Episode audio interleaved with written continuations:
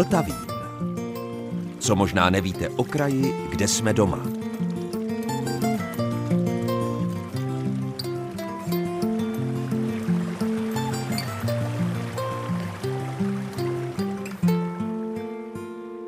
Posloucháte Český rozhlas České Budějovice, posloucháte Vltavín a dobrého dne i poslechu vám od mikrofonu přeje Zdeněk Zajíček. V dnešním Vltavínu se opět vypravíme do rozhlasového archivu a pokocháme se léta ukrytými zvukovými poklady. Navíc se zvukovou stopou v přeneseném slova smyslu podíváme do méně známých či neznámých míst v Českém Krumlově a okolí. Mimo jiné ke kapli svatéAny nebo do vězení. Ano, slyšeli jste dobře. Do Krumlovského vězení. Posloucháte Vltavín z Českých Budějovic a teď si můžete poslechnout nahrávky, které jsem našel v našem rozhlasovém archivu souhrně pod letopočtem 1995. Všechny natáčel tehdejší redaktor Jaroslav Klíma a společníky a průvodci mu byli českokrumlovští archiváři Jiří Záloha, Aleš Stejskal a Anna Kubíková. Sliboval jsem krumlovské zámecké vězení. Tak jdeme do něj. Jdeme tady dolů po schodech, dolů. Cítíme si baterkou.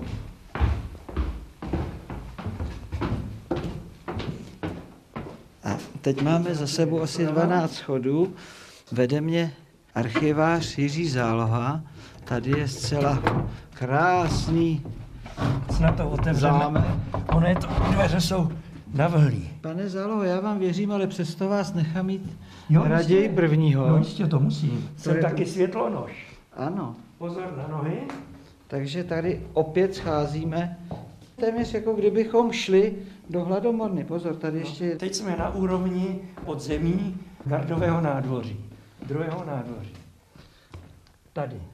Tady projdeme opět tady takovou chodbičkou. Takové okénko, to ústí na druhé nádvoří, tam za branou, za medvědy a Jestli pak byste hádal, čemu to tady bylo uděláno? No tak já bych řekl, že se tady mohlo házet dolů uhlí. Ne, ne, tady tudy se válelo pivo. Totiž tady vedle v tomhle kamrlíku, jak vidíte, byla lednice a tady to už je zadělané. Ano. No ale tady dole je ještě jedno takové ještě dlouhé podzemí, no. ale do toho je jenom malé okýnko. Jenom okýnko, to byla, bych řekl, hospodská spižírna, poněvadž nad námi byla až do roku 1927 zámecká hospoda, kasíno. V Krumlově ještě žije jedna paní, jejíž babička byla nájemkyní té restaurace. A tady v této malé sklepní místnosti, v této klenuté, tady bylo eh, samozřejmě nejen asi pivo, ale musel tu být i led. Led, tudy se pouštěl led dolů, ano. Čili nejspíš tohle to byla částečně taky ledovna. Tady se dalo šoupat, Aha, tady jsou ano, takové dveře. A tady byly naskládány sudy. Když se to vezme historicky, tak jsme se dostali kam? Do takového 16. 17. století? Ne, ten účel restaurační, ten můžeme tak položit do 60. let minulého století. A vlastní stavba tady, kde jak si se nacházíme v podzemí... To je 16. století. To je 16. století. Takže to je vlastně taková ta přístavba eh, Českokrumlovského ano. zámku v těch místech, kde se vlastně dostáváme, jak jste říkal, téměř k medvědům. Ano. A... Teď jsme ve velké eh, místnosti, to byla vlastně zámecká věznice. Poněvadž do roku 1848 zámecká vrchnost měla soudní pravomoc ve věcech eh, nižší soudní pravomoc nebyla ta hordelní pravomoc. Zde prostě se schromažďovali lidé, kteří byli zámeckým justiciárem, čili soudním správcem, odsouzeni třeba za opilství, ženské, že se hádali mezi sebou, za krádeže drobné a podobně. Co jako se dalo vyřídit snadnou cestou, kratším trestem. Zde tady kolem dokola, dneska už je to situace jiná, to já vám řeknu, eh, byly pryčny jednoduché. Je tady písek, to jste tu měli mrkev někdo? Eh, ano, výborně jste to řekl. Můj dávný předchůdce, doktor Hašek, tu měl za první republiky uschovánou zeleninu na zimu. A ten písek, eh, který tady je, tak jsem navez. To jsem nanosili lidé a těm se zaplatilo. A... Tady je krásný stůl. Tady to je zbytek toho starého vězenského zařízení, dlouhý stůl. A, my... a tadyhle dole jsou takové trámy, to byly sedačky? To byly sedačky, že ano. Přece vězňům nebudeme dávat židle, to uh-huh. bylo příliš drahé zařízení, tak se otesal trám a na tom seděli a přitom jedli. Tady je Opěrný sloup spojený s komínem a zde patrně byla nějaká kamna, teda bych řekl Krbová. ne krbová, ale kachlová kamna to musela být, poněvadž těm lidem se tu topit muselo, protože by to bylo proti morálce, aby se vězňům lehčí- nezavlažilo lehčím trestancům při chladném počasí. Pane Zálo, když se ovšem dívám, eh, jak by se dalo z tohoto vězení uniknout, tak by to asi nebyl problém, protože okna eh, jsou zde tři, jsou vlastně na takové šikmině, takže kdyby jeden druhému pomohl, tak by se dostal. Pravděpodobně tohle okno vede na východ, takže by se dostal k medvědům. Tam by se asi Zajisté, utíkalo. zajisté tady obě okna jsou vlastně zamřížována, nebo tam už to vyndali. Vedou do medvědí jámy, kde se ještě dnes pohybují medvědi. Tehdy také byli. Eh, Tehdy zde také byli, ale ne trvali, byli občas tady usídleni v tom medvědím příkopu. A toto okno třetí To je vede, severní. to je severní okno, eh, to vede do zahrady, která existuje ještě dodnes jako taková soukromá zahrada, zahrádka, jenže uvažte, jak by mohl utéct po takové šikmé stěně, když tady mezi nimi seděl neustále strážce. Tady byla stráž. No jistě tady byl strážní vězňů, to bylo povolání. A ten vlastně seděl tady, ne někde venku za dveřmi. Ne, ne, ne, ten seděl tady, nebo tady si pohyboval v tomto prostoru. Takže vlastně tohle to bylo skutečně eh, na tehdejší dobu téměř fešácké vězení. To bylo fešácké vězení. Naštěstí není to přístupné veřejnosti, poněvadž by to asi dlouho neobstálo, by lidé vyškrabávali že by kamínky, si nosili kamínky jako suvenýry, ano, jak to vidíme někde jinde. Takže to nikdy ne- v žádném případě nebyla hladomorna. Hladomorna to nebyla. Lidé dostávali sice skromnou stravu, ale dostávali. Hlavně dostávali chleba a k tomu vodu a nebo kousek másla na přetření a podobně. Zlé jim to rozhodně nebylo. Už dvakrát jsme se v našich archivních rozhlasových speciálech, tedy Vltavínech, které čas od času sestavím právě ze starých archivních nahrávek, vydali do historie Českokrumlovského divadla. Velmi často vnímaného optikou dneška, tedy otáčivým hledištěm a barokním divadlem. Jenomže co bylo před nimi? V té následující skoro 30 let staré nahrávce vám to archivář Aleš Stejskal vysvětlí. Sláva Českokrumlovského barokního divadla je nesporná. Ovšem, my se vlastně tváříme tak, jako že na Českém Krumlově se hrálo divadlo až v době barokní. A pane magistře, my dobře víme, respektive vy dobře víte, že divadlo se hrálo na Českém Krumlově a na Českém jihu už za Rožmberků. Jaké máme o tom doklady? Tak eh, historikové prozatím byli v takové velmi nepříjemné situaci. I když se ví nebo se vědělo, že oba Rožmberkové měli o divadlo zájem, je zajímavé, že jak Vilém z Rožmberka jako katolík, tak Petr Vok jako nekatolík, jako příslušník jednoty bratrské, se zajímali především nebo navštěvovali především představení jezuitská, a především u Petra Voka je to zajímavé, tak nám pořád chyběly určité doklady o provozování divadla přímo v Českém Krumlově. Nejstarší zmínka, která ale ve vztahu k jiným dochovaným pramenům v českém prostředí a v Praze zvlášť je poměrně pozdní, se váže k roku 1588 a také si můžeme přečíst v nejnovějších pracích o Českém Krumlově, že tohoto roku vstoupilo divadlo do Českého Krumlova formou právě jezuitského dramatu. Jezuité tehdy v roce 1588, tedy českokrumlovští jezuité, uspořádali údajně velmi výpravnou hru, které se Vilém z Rožmberka zúčastnil. Ovšem, Ale Vilém z Rožmberka vlastně divadlo dobře znal, protože on na něj jezdil tak, jako se dneska jezdí na zájezdy třeba do Plzně. Ano, Vilém z Rožmberka, protože to byl exponovaný v politických funkcích člověk, tak navštěvoval nebo musel doslova navštěvovat některá představení divadelní. Bylo to například v Olomouci v 70. letech 16. století, a nebo ta nejranější zmínka o jeho návštěvě jakéhosi divadelního výjevu, tentokrát to nebylo přímo divadlo v našem klasickém slova smyslu, se váže k roku 1555 k městu Plzni, kde údajně schlédl mytologický vodní balet, který uspořádali plzeňští měšťané na počest příjezdu Ferdinanda I. a Filipiny Velzerové. Vraťme se tedy do Českého Krumlova a k jezuitům.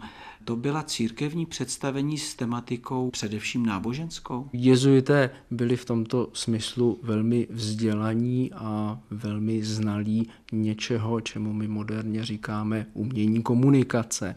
Oni totiž věděli, že pokud chtějí získat určité sympatizanty, a zpočátku jich v českých zemích skutečně neměli mnoho, musí nějakým způsobem spolupůsobit nebo působit na cítění, emoce, představivost člověka. A k tomuto účelu nejlépe, jak dnes také dobře víme, pokud navštívíme divadlo, právě divadlo slouží. Ta jejich představení byla velice dlouhá, trvala třeba dvě a půl, tři a půl, čtyři hodiny, byla nesmírně dekorativní, nesmírně výpravná a také nesmírně poučná. Jenomže jezuitské divadlo nebylo jedinou formou divadla, se kterou se v 16. a na počátku 17. století setkáváme.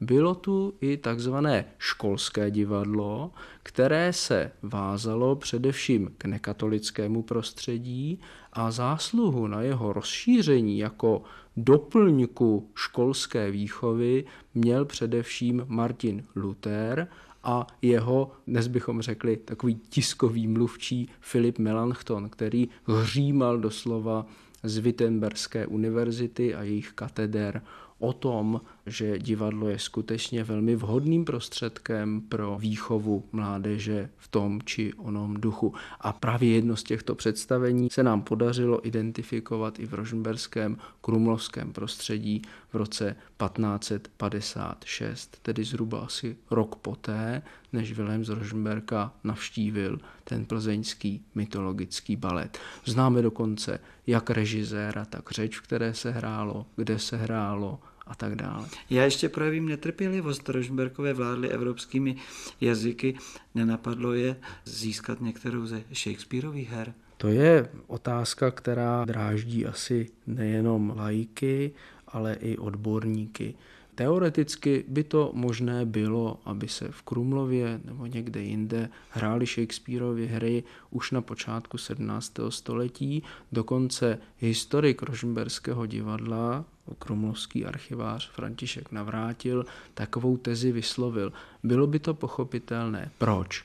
Petr Vok, jak dobře víme, navštívil v 60. letech Anglii, setkal se osobně s královnou panou Alžbětou a dokonce i po 30 letech si s ní dopisoval nebo jí posílal dopisy.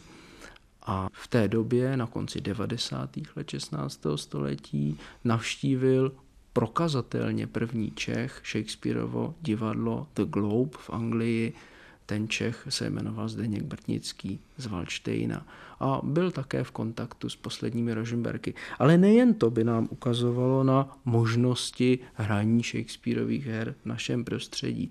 Už v polovině 90. let v Německu a taky v rudolfínském prostředí, tedy v pražském prostředí, působila herecká skupina jednoho angličana, který se jmenoval Robert Brown a který údajně také prezentoval některé Shakespeareovy kusy, ale přímou zmínku o tom, že by se hrál některý ze Shakespeareových kusů, bohužel nemáme. Takže, pane magistře, nenapínejte naši trpělivost, řekněte nám, jaké to první představení je doloženo a jak se vlastně na to přišlo. Přišlo se na to poměrně kuriozně, tak jako snad ve všech případech, kdy se na něco nového přijde. Seděl jsem jednou v Krumlovském archivu a prolistovával jsem poměrně nevábné, leč lidsky vzrušující příběhy kriminality z 50. let 16. století a v jednom dopise, který tehdy psal velmi vzdělaný farář krumlovský Tomáš Bavorovský, rožmberskému kancléři Václavovi Albínovi z Helfenburka, mu líčil starosti s tím, že se jedna žena ve vězení, jakási poběhlice, nechce stále přiznat ke svým činům. O tom je asi celá stránka toho dopisu, což je na tehdejší poměry dost nebo hodně.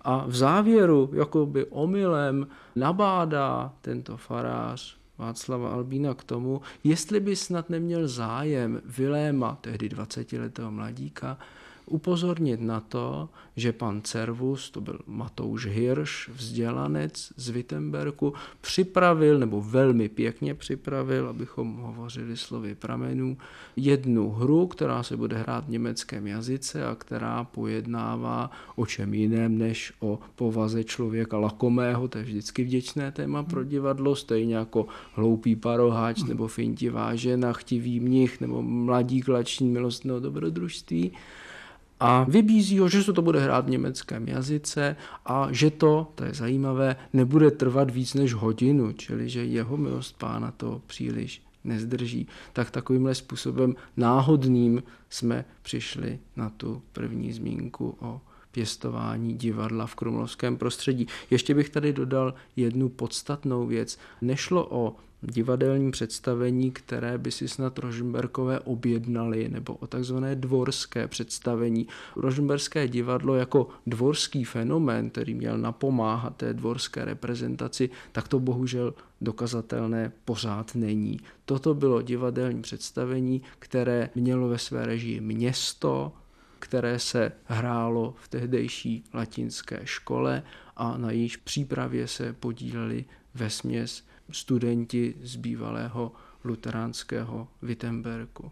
Takže tímto se vlastně historie počátku divadla v Českém Krumlově posouvá až do poloviny 16. století. Dalo by se říci, nebo dalo by se s tím souhlasit, ale nechtěl bych to vydávat za nějakou senzaci, kterou bychom nepředpokládali. O hraní divadla v městském prostředí máme zmínky již z 30. let, ne sice z Krumlova, ale ze severočeského Jáchymova nebo Ústí nad Labem. A odborníci se domnívali, a teď se potvrdilo, že správně, že to školské divadlo jako jedna z těch forem výuky, jak jsem říkal, se zcela určitě v Krumlově hrálo, jenom jsme neměli ten explicitní důkaz. A teď ho máme. Slyšeli jste někdy o kapli svatéAny v Českém Krumlově? Na nádvoří Tramínu, tedy místa, o němž bude řeč v následující archivní nahrávce, jsem stál mnohokrát. Ale ještě než začala rozsáhlá rekonstrukce českokrumlovských klášterů, vůbec mi nedošlo, že možná stojím právě v té kapli. I když tady vlastně už není. Ale více Jaroslav Klíma s archivářkou Anou Kubíkovou. Můžeme najít stopy zaniklé kaple svaté Ani v Českém Krumlově? Viditelné stopy nalézt nemůžeme, ale existuje plán města Českého Krumlova z poloviny 20. let minulého století, na kterém, páč se jedná už kartografický plán, topograficky lze jednotlivé objekty přesně identifikovat.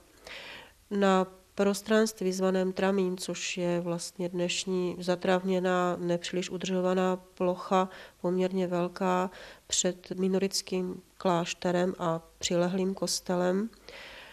Na tom zmíněném plánu se objevuje půdorys, který po přeměření nám dá rozměry asi 15 metrů délky a 7 metrů šířky.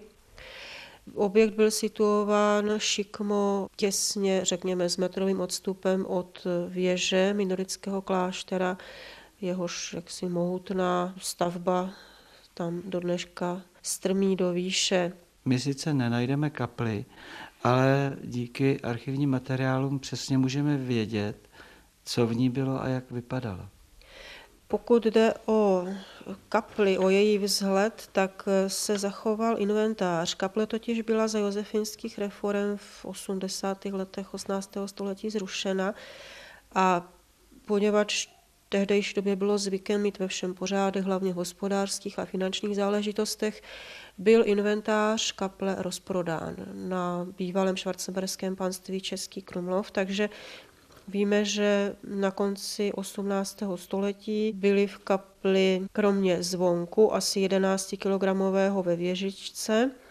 Byl tam dřevěný oltář s obrazem svatéAny na plátně, dvě dřevěné sochy blíže neurčených svatých, jeden dřevěný krucifix, čtyři dřevěné svícny, tři staré deskové obrazy, Potom se tam hovoří ještě o textilích, jako dva staré polštáře koltáři, rozumí se asi klekací polštáře. Jedno antependium malované na plátně, antependium to je vlastně ubrus na oltářním stole, který zakrývá jeho spodní část. Potom tam bylo ještě 12 sešlých dřevěných lavic a Zřejmě kromě zmíněného zvonu nejcennější součástí inventáře byl jeden stříbrný kalich s paténou o váze asi půl kilogramu. Ten byl odveden jaksi do státního pokladu do Prahy, patrně byl rozstaven. Jinak ten popis kaple, kromě uvedených rozměrů, to znamená 15 metrů délky a 7 metrů šířky, uvádí, že kaple měla sedm oken, dvoje dveře a na kur vedoucí kamenné schody s železným zábradlím. A pak se z té kaple najednou stalo skladiště. Když kapli zrušili, odsvětili, inventář prodali, byl vlastně objekt prázdný, nevyužívaný. V roce 1814 ho koupil jeden z českokrumlovských měšťanů a používal ho jako takové soukromé skladiště špíchar nebo sípku. K tomuto účelu sloužila budova nepříliš dlouho, poněvadž městská kronika uvádí, že v roce 1858 byla kaple zbourána. Patrně, kdyby se dělal na Tramíně archeologický průzkum nebo se tam prováděly nějaké zemní práce, určitě by se základy té kaple objevily. Bylo by to velmi zajímavé, zvláště kdybychom si mohli v terénu ověřit její přesnou polohu, kterou sice známe z plánu, ale jako osahat si terén je vždycky zajímavé a mohli bychom si také ověřit ty rozměry, které jsou uváděny v inventáři, páč ty rozměry jsou přibližné, jsou v pramenech uváděny v sázích, takže my si to musíme převádět na metrickou soustavu a jako přesně na centimetr se nikdy netrefíme. Já myslím, že jednou ze je ale vlastně letopočet vzniku. Letopočet zániku této kaple je poměrně přesný. Jak to bylo s jejím založením? Nedochoval se žádný dokument, který by nám přibližoval, proč kaple vznikla a kdy vznikla. Jedno ze starších literárních děl, popisující církevní stavby v Českém Krumlově, se zmiňuje, že ještě ve 20. letech tohoto století existoval jakýsi zápis, který byl nalezený zhruba v té době, a který ve svém latinském textu obsahoval zhruba tolik, že 8. srpna roku 1583 pražský arcibiskup Martin Medek vysvětil kapli svatéAny v Českém Krumlově. Zajímavé je podívat se do itineráře onoho pražského arcibiskupa, přičem zjistíme, že skutečně kolem 8. srpna na Českokrumlovsku pobýval. Přímo v Krumlově a potom také ve Vyšším Brodě. Proč bychom měli tomu nedochovanému dokumentu věřit? Předpokládá se, že šlo o votivní kapli, čili o kapli založenou na základě slibu. A v březnu roku 1583 onemocněla třetí manželka Vilema z Rožmberka, Anna Marie Badenská, která bohužel tedy krátce na to v Dubnu zemřela. Je možné, že Vilém, který byl známý svou religiozitou, sice tolerantní a nedosti značnou. Svou třetí manželku velmi miloval a zřejmě v ní vkládal naději na případného potomka. Možná, když onemocněla, slíbil, že v případě uzdravení postaví nějakou kapli a to zasvěcení svaté Aně by také lecos napovídalo. Nelze to doložit. První zpráva o existenci kaple je z prvního desetiletí 17. století, kdy se tam upravovala střecha v souvislosti se stavebními úpravami celého klášterního areálu. Archivářka Anna Kubíková nám v následující archivní rozhlasové nahrávce vysvětlí ještě jednu historickou zajímavost, o které jste nejspíš nikdy neslyšeli. Tedy pokud vám něco neříká jméno Jeroným Makovský z Makova. Já jsem toto jméno slyšel při přípravě dnešního Vltavínu poprvé. Máme-li věřit Václavu Březanovi, a my mu jistě rádi budeme věřit, tak Jeroným Makovský z Makova si to, řečeno dnešním slovníkem, trochu polepil u císaře Rudolfa II. tím, že tam otevřel jakousi tajnou písemnost a za to byl strestán málem na hrdle. Ale to je jenom taková kratinká zmínka. Když se jde po podrobnostech, tak se zjistí, že to nebylo tak jednoduché, jak z Březana lze vytušit.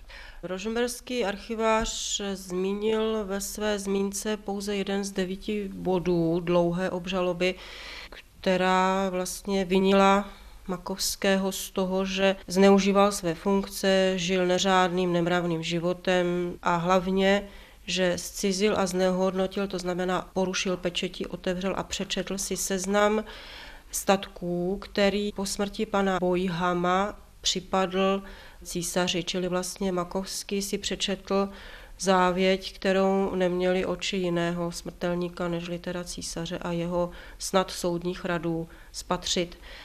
Císař změnil původní rozsudek, kdy měl být Makovský zbaven cti, hrdla a statků, jak dobový termín zní, změnil ten rozsudek na doživotní vězení. Poněvadž v té době už mu patřil Český Krumlov a zřejmě opravdu Makovského nechtěl mít na očích, poslal ho na tehdy tedy svůj zámek v Českém Krumlově.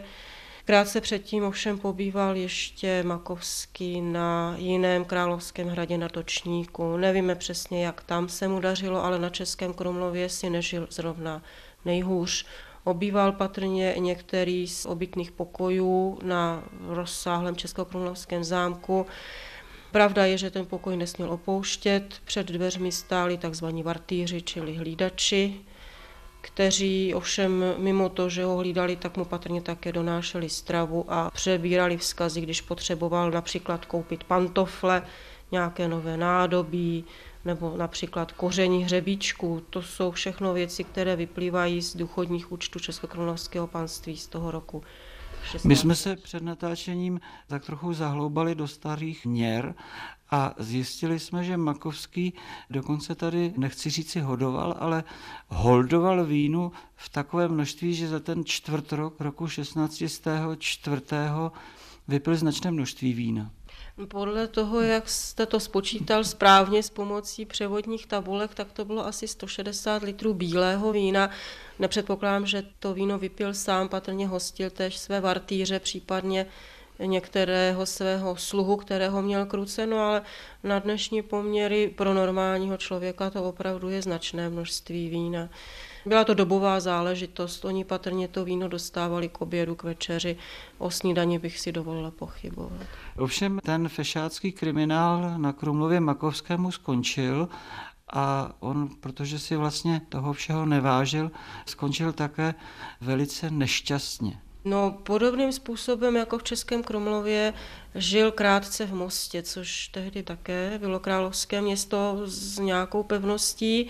Tam žil, jak jste použil toho termínu, nadále ve fešáckém kriminálu, ovšem nenapadlo ho nic lepšího, než z tohoto kriminálu nějakým způsobem uniknout a prchal do Braniborska, kde ho tedy záhy lapili a Další vězení už nebylo tak příjemné. Pak ho odvezli na Křivoklát. Na Křivoklát, správně, na Křivoklát a tam teda už víme, že to vězení bylo opravdu tuhé. Například, když tam byl malý Václav druhý vězněn a později potom také třeba někteří husičtí kněžové, tuším, že Koranda taky na Křivoklátě nějaký čas pobyl, takže tam už jako nebylo kam uprchnout. Určitou spásu, ironicky řečeno, pro něj znamenala jak si situace po bitvě na Bílé hoře, kdy si ho všiml tehdejší zemský místodržící Karel z Lichtensteina a po konverzi, páč Makovský byl původně český bratr, po konverzi přestupu na katolictví byl jaksi omilostněn a v roce 1624 dostal od královského místodržícího milost a zemřel šest let později v Praze. Co dělal, jak se živil, není mi známo.